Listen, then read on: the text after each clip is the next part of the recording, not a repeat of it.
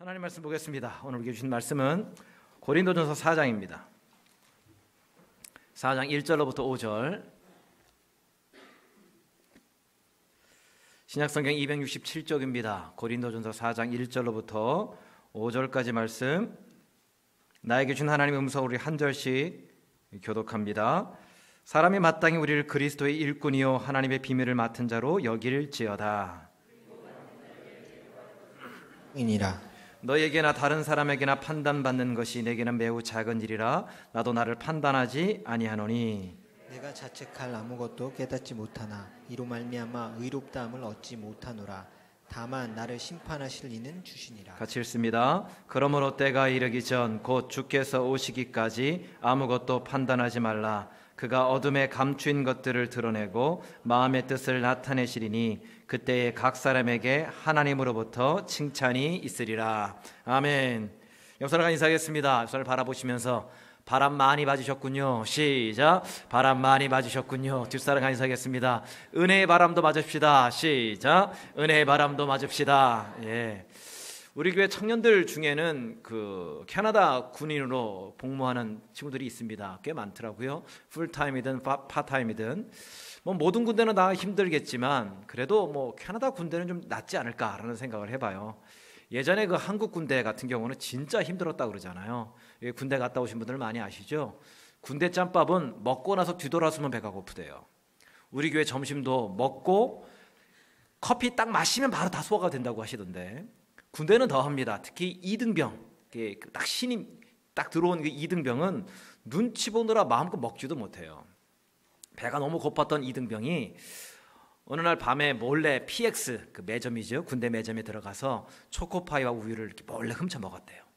배불리 먹고 난 다음에 아무도 보는 사람이 없어서 나오는데 누구가 꽝 하고 부딪힌 거예요. 이게 부딪힌 사람이 하필이면 그 부대의 사단장이죠. 별 두 개, 스타 장군을 하고 부딪힌 거예요. 사단장이 화가 났습니다. 어떻게 군인이 음식을 훔쳐 먹냐고 정신 상태가 썩었다고 너는 당장 영창이라고. 여기 군대 갔다 오신 분들은 이 상황이 어떤 분위기인지를 아실 거예요. 우리 한 목사님 모르시고 예, 저는 6개월 방이라도 저도 잘 모르고 어쨌든 입대한 지 얼마 안 돼서 영창 그러니까 군대 감옥을 가게 됐으니 얼마나 심각해요.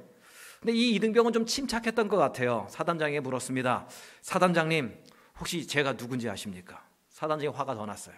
내가 명색이 장군인데 너 같은 쫄따구를 어떻게 다 아냐고 이등병이 한 번 더 묻습니다.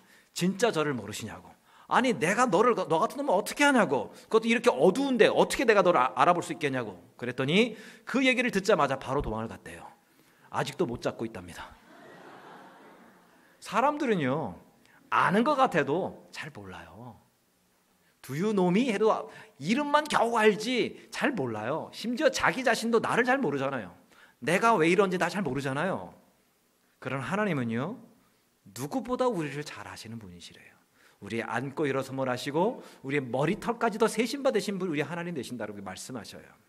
세상 사람들은 행복해지려면 국어와 산수를 잘 해야 된다고 얘기를 하더라고요. 왜냐? 국어는 주제 파악을 하게 하고, 산수는 분수를 알게 하기 때문에 그렇대요. 그러나 성도는요, 하나님께 나아가길 때에 우리의 주제 파악이 돼요. 내가 얼마나 허물 많은 죄인인지를 하나님께 나아갈 때 알게 되고요. 또 분수를 알게 되죠. 하나님께 나아갈 때에 하나님의 은혜 아니고는 내가 아무것도 아님을 발견하게 돼요. 바울이 그랬어요. 바울은 하나님 앞에서 자기 주제 파악과 분수를 알, 알, 정확히 알았던 사람이에요. 고린도 교회에 왜 분쟁이 일어났습니까? 우리 여태까지 쭉 살폈던 것처럼 나는 바울파다, 나는 개바파다, 나는 아볼로파다, 나는 그리스도파다라고 하면서 서로 싸웠기 때문이에요. 그러니까 스스로의 주제파 또 안 됐고 분수도 몰랐어요. 이런 고린도 교회를 향해서 그것이 잘못됐다라는 것을 우리 지난 지지난 주에 3장을 통해서 바울이 얘기를 했습니다. 만물이 다 너희 것이라고 하나님이 너희를 위해서 준 것이라고 아볼로도 바울도 베드로도 다 너희를 위해서 존재하는 것이라 라고 배웠습니다. 2주 전에 이것을 제가 설명하면서 설교하면서 이런 말을 했었죠. 보여주시겠습니까? 같이 읽습니다. 시작. 목사는 교회를 위해서 존재하는 것이지 교회가 목사를 위해서 존재하는 것이 아니다. 여기 자기 이름을 넣어도 마찬가지예요. 오늘 본문도 같은 맥락입니다. 같은 선상에서 지금 바울이 얘기하고 있는 거예요. 1절 말씀입니다. 시작. 사람이 마땅히 우리를 그리스도의 일꾼이요 하나님의 비밀을 맡은 자로 여길지어다. 바울과 아볼로 같은 리더를 과대평가하지 말라는 거예요. 그냥 그리스도의 일꾼일 뿐이래요. 맡은 자, 청직이 관리인일 뿐이랍니다. 근데 이것을 고린도 교회 성도들이 몰랐기 때문에 고린도 교회 안에 분쟁이 일어난 거예요. 그렇다면 그리스도의 일꾼, 그 맡은 자가 할 일이 뭐냐는 얘기예요. 이것을 바울은 잘 알았고 고린도 교회 성도들은 몰랐어요. 자, 오늘 이것을 같이 배웠으면 좋겠습니다. 첫 번째, 같이 읽습니다. 시작. 충성하라. 굉장히 간단하죠? 충성하라. 2절 말씀 읽습니다. 시작. 그리고 맡은 자들에게 구할 것은 충성이니라. 일꾼이라는 그 단어의 헬라어가 휘페 휘페레테스라는 단어인데 이 단어는 배 밑에서 노젓는 사람이라는 뜻이에요. 벤허 같은 영화를 보면 배 밑에서 한 줄에 서너 명씩 앉아가지고 노를 젓는 사람이 나오죠. 이 사람들이 휘페레테스 일꾼들이에요. 노 젓는 사람이 배의 방향, 배의 목적지를 다 알아야 되나요? 물론 알면 더 좋겠지만 몰라도 상관없어요. 열심히 노를 젓기 젓다 보면 목적지에 가게 되는 겁니다. 방향은 배 키는 누가 잡는 거예요? 선장이 잡는 거예요. 이런 일꾼에게 요구되는 것은 뭡니까? 딱 하나인 거지요. 충성. 이유를 몰라도 충성. 이 세상의 원리는 자기가 다 알아 알게 되면 따르겠다라는 거예요. 자기가 다 납득이 되고 설득이 되면 자기가 열심을 내겠다라는 거예요. 하지만 성경에서 요구하고 있는 성경에서 말씀하고 있는 충성은 하나님의 말씀이, 납, 말씀이 납득되어지지 않고 이해되지 아니하고 해결되지 않아도 그냥 따르는 것 그것이 충성이래요. 그것이 그리스도의 일꾼이 해야 할 일이라고 말씀하셔요. 이번 성지 순례를 통해서 많은 것들을 배우고 묵상하고 또 은혜를 받았습니다. 어느 분은 성지 순례를 하면서 베드로에게 실망을 하셨다고 얘기를 하시더라고요. 베드로가 세 번이나 예수를 부인하고 저주했기 때문이냐? 사실은 그 전에 베드로 통곡교회를 갔었거든요. 그것 때문이냐라고 했더니 그것 때문이 아니래요. 그럼 왜 베드로에게 실망하셨느냐 물어봤더니 저희가 갈릴리 호수 근처 식당에서 베드로 물고기를 먹었거든요. 저게 베드로 물고기입니다. 근데 물고기를 몸집은 큰데 살이 별로 없어서 베드로에게 실망하셨다라는 거예요. 진짜 그분이 그런 얘기를 하셨어요. 예, 저희 갔던 분 중에 제일 키가 크셨던 집사님이신데 성기 수레를 가면 반드시 저 베드로 물고기를 먹게 됩니다. 저 코스예요. 식당도 다 정해져 있습니다. 가보면 다 한국 사람이에요. 예. 더 놀라운 것은 그 종업원이 한국말을 해요. 빨리 빨리 빨리 빨리. 예.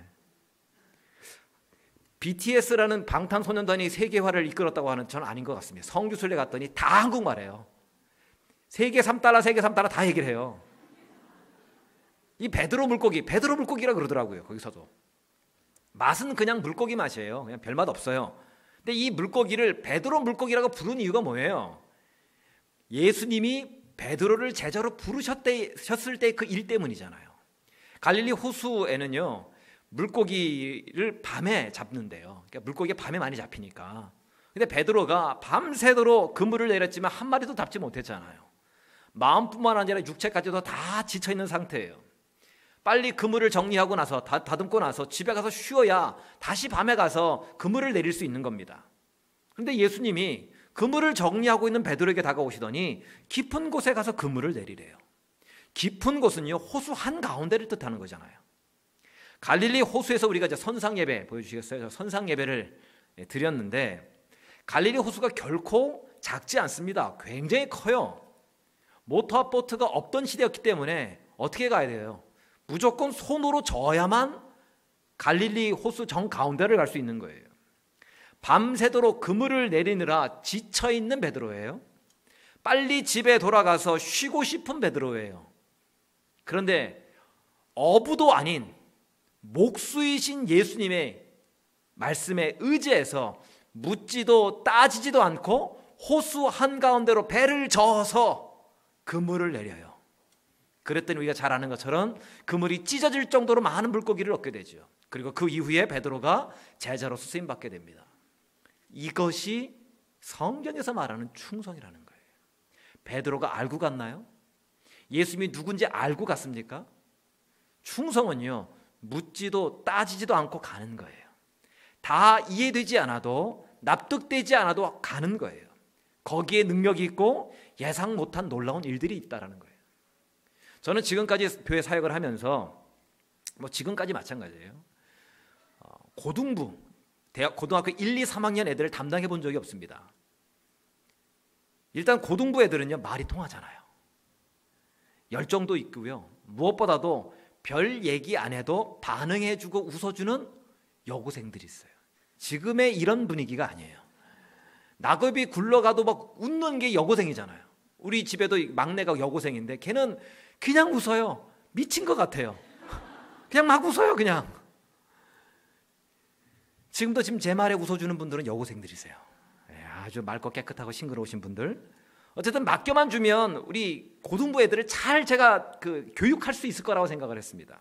특히 제가 재수했기 때문에 재수한 제 이야기, 그 간증을 얘기를 해주면 폭풍 같은 은혜와 그런 격려들이 우리 아이들에게 있을 것 같은 그런 마음이 있었어요. 근데 제가 그 한 교회에서 신학생으로 7년, 부목사로 3년 있는 합의 10년 있는 동안에 단 한 번도 고등부를 맡겨주지 않더라고요. 신학생 내내 제가 맡았던 것이 유년부, 초등부였어요. 유년부는 1학년부터 3학년, 코 찔찔이 있는 반이에요. 그런 애들하고 친해지려면 뭐 해야 되는지 아십니까? 숨바꼭질 해야 돼요. 예, 수건 돌리기 해야 돼요. 지금처럼 빔 프로젝트가 없던 시대였기 때문에 무조건 몸으로 때워야 됩니다. 애들이 뭐 집중을 안 하니까 거적대기 같은 거 막 뒤집어 쓰고 짠하고 나타나야 되고요.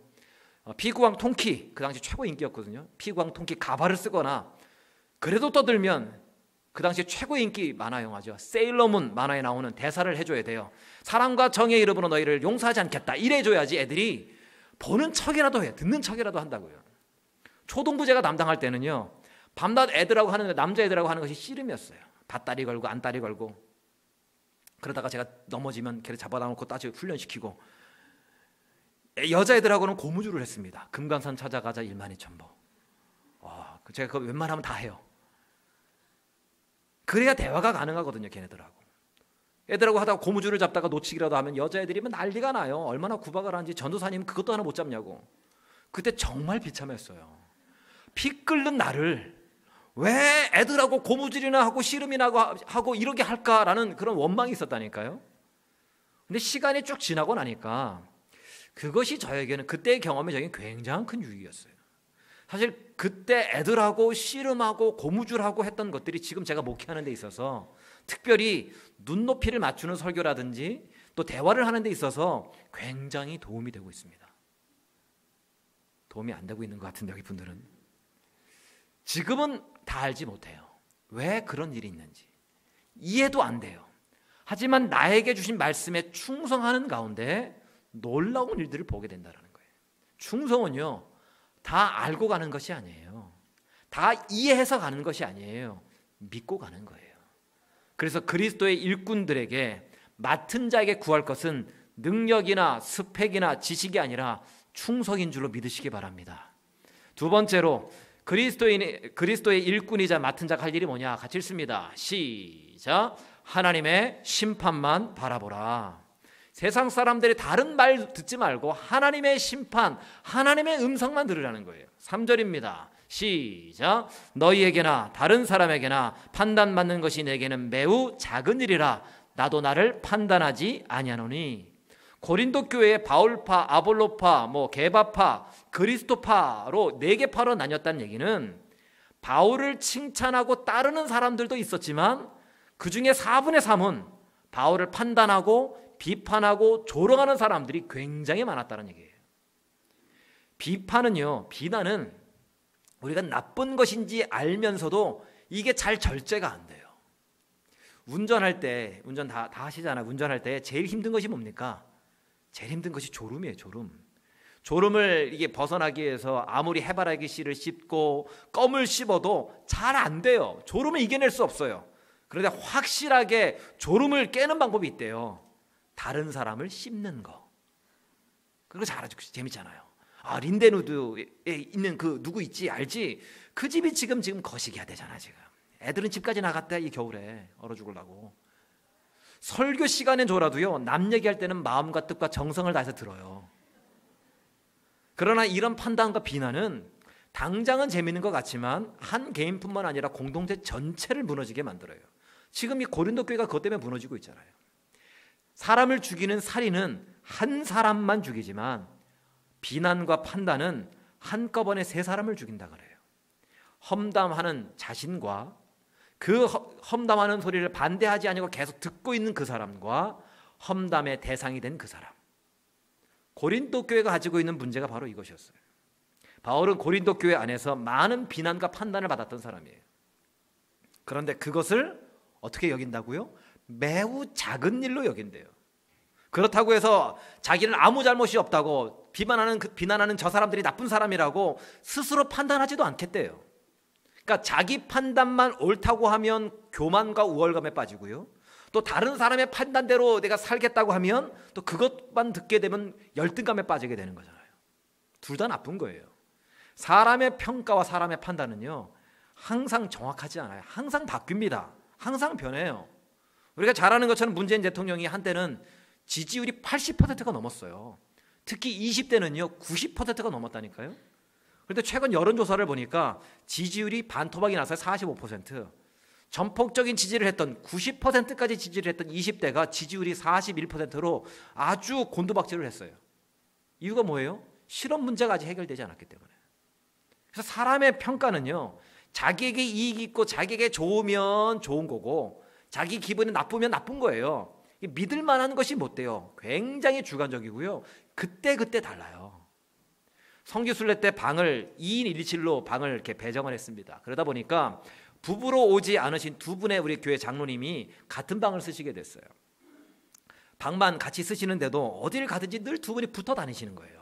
버스를 탈 때도 같이 앉으시고 굳이 50인승 버스인데 14명밖에 안 앉았는데 굳이 붙어서 앉아, 앉아 계시고 밥을 먹을 때도 내 짝꿍 어딨냐고 찾아다니시면서 같이 챙기시고 사진 찍으실 때도 같이 찍으시고 아까 영상을 통해서 보셨지만 사해 바다에서 이렇게 붕붕 뜨는 부영 체험할 때도 두 분이 서로 몸에다가 이렇게 뭐들 이렇게 발라주시면서 행복해 하시는 거예요.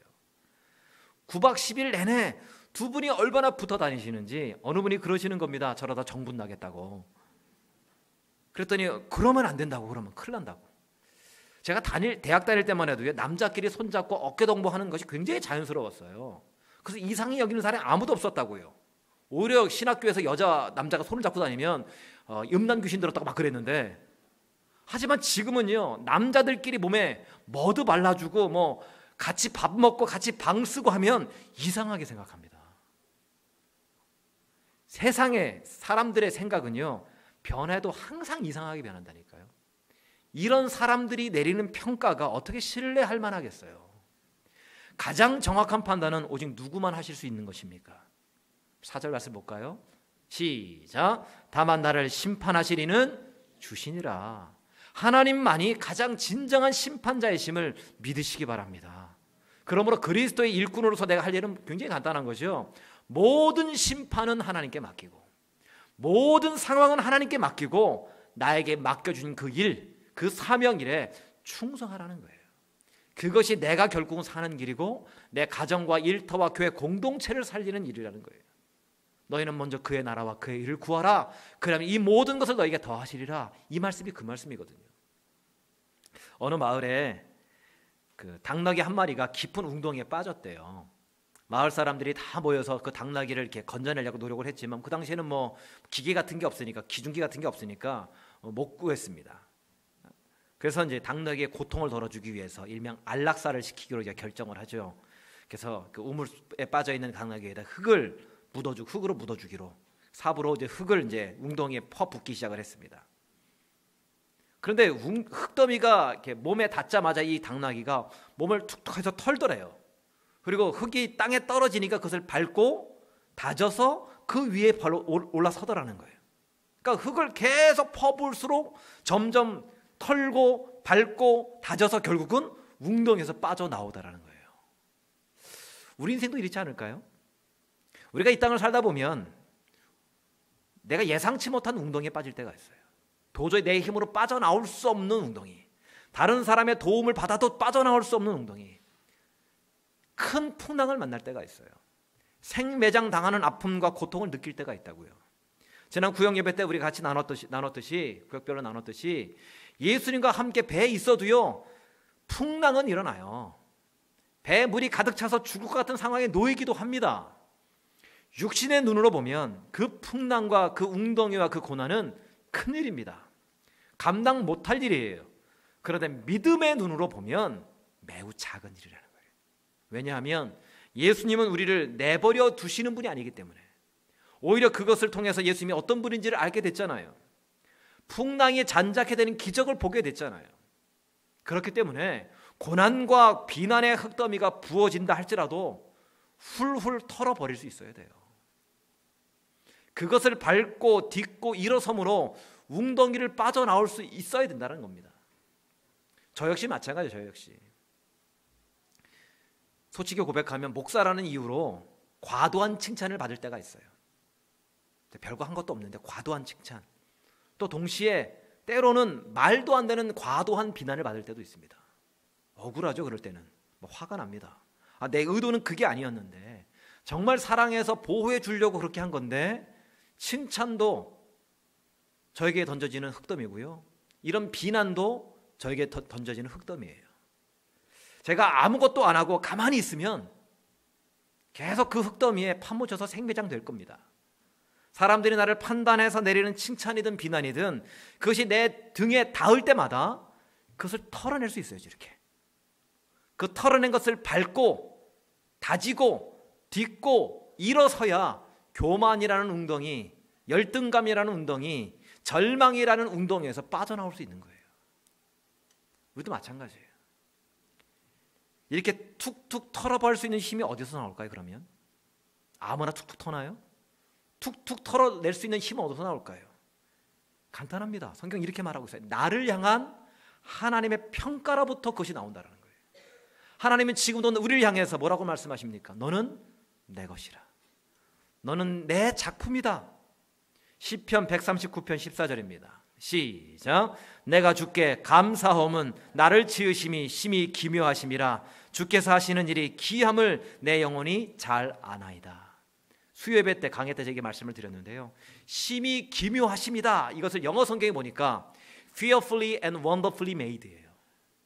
나 하나를 지으시려고 천지 만물을 창조하신 하나님이 나 하나 때문에 두렵고 떨리셨대요. 나 하나를 지으시기 위해서 하나님이 고민하시고 애태우시고 나를 품에 품, 끌어 안으시려고 예수님을 십자가에 내어 주셨대요. 그 정도로 나를 사랑하시고 아끼신대요. 나를 결코 떠나거나 버리지 않으신다고 말씀하셔요. 이것이 하나님께서 우리를 향한 하나님의 평가예요. 지금 걷고 있는 인생의 길이 광야신가요? 가시밭길입니까? 지금 당장 납득이 안 되고 이해되지 않는 일로 인해서 억울하세요? 그럼에도 나를 사랑하시는 그 하나님을 믿고 한 발 한 방 한 발 충성스럽게 한번 걸어가 보십시오. 그 걸음 끝에 그 걸음걸음마다 그 길이 옥토로 바뀔 것입니다. 30배, 60배, 100배 열매를 얻게 될 것이라는 거예요. 충성된 자에게 복이 있습니다. 5절 말씀 확인하겠습니다. 시작. 그때에 각 사람에게 하나님으로부터 칭찬이 있으리라. 계시록 2장 10절입니다. 시작. 내가 죽도록 충성하라. 그리하면 내가 생명의 관을 내게 주리라. 하나님께 충성하되 어떻게 하라고요? 죽도록 충성하래요. 내 마음이 내킬 때만 충성하는 것이 아닙니다. 사람들이 나를 칭찬해주고 격려해줄 때만 충성하는 것이 아니에요. 내가 재정적으로 넉넉하고 마음의 여유가 있고 할 일이 없을 때 시간이 남아 돌 때 충성하는 것이 아니래요. 아무리 사람들이 비난하고 조롱해도 내 삶이 깊은 웅덩이에 빠진 것 같고 큰 풍랑이 이른 것 같다 할지라도 지금 나에게 주어진 그 믿음의 길을 향해서 죽도록 충성하는 것 그것이 그리스도의 일꾼으로 부름받은 우리의 사명이라는 겁니다. 풍랑의 문제, 웅덩이의 문제는 우리가 해결할 문제가 아니 아니 우리가 해결할 수도 없는 문제예요. 그 일은 누가 해결하시는 거예요? 하나님이 해결하실 때잖아요. 우리에게 주어진 것은 충성이에요. 나에게 맡겨준 그 자리에서 예배하고 묵상하고 복음을 전하고 섬기고 나누는 것 지금은 이해되지 않아도 하나님이 예배해 놓으신 그 생명의 바라보- 바라보면서 죽도록 충성하는 것. 그래서 잘하였도다 착하고 충성된 종아 너는 내 것이라 내가 너를 사랑하노라 이런 하나님의 평가 하나님의 칭찬을 받는 저 여러분 되시기를 주님의 이름으로 간절히 축원합니다. 이제 우리 주 예수 그리스도의 은혜와 하나님 우리 아버지의 사랑하심과 성령님의 교통 충만하심이 그리스도의 일꾼으로서 사람의 판단과 평가에 의해 움직이는 것이 아니라 너는 내 것이라고 지금도 내가 너를 끝까지 사랑한다고 평가하시고 판단하시는 그 하나님께 다 이해되지 않아도 다 납득되지 않아도 충성함으로 생명의 면류관을 받아 누리길 소망하는 착하고 충성된 종이라고 칭찬받기를 소망하는 우리 사랑하는 성도들 머리머리 위에와 이들의 가정과 일터와 학업과 자녀들 위해 이제로부터 영원까지 함께 하시옵기를 간절히 축원하옵나이다. 아멘.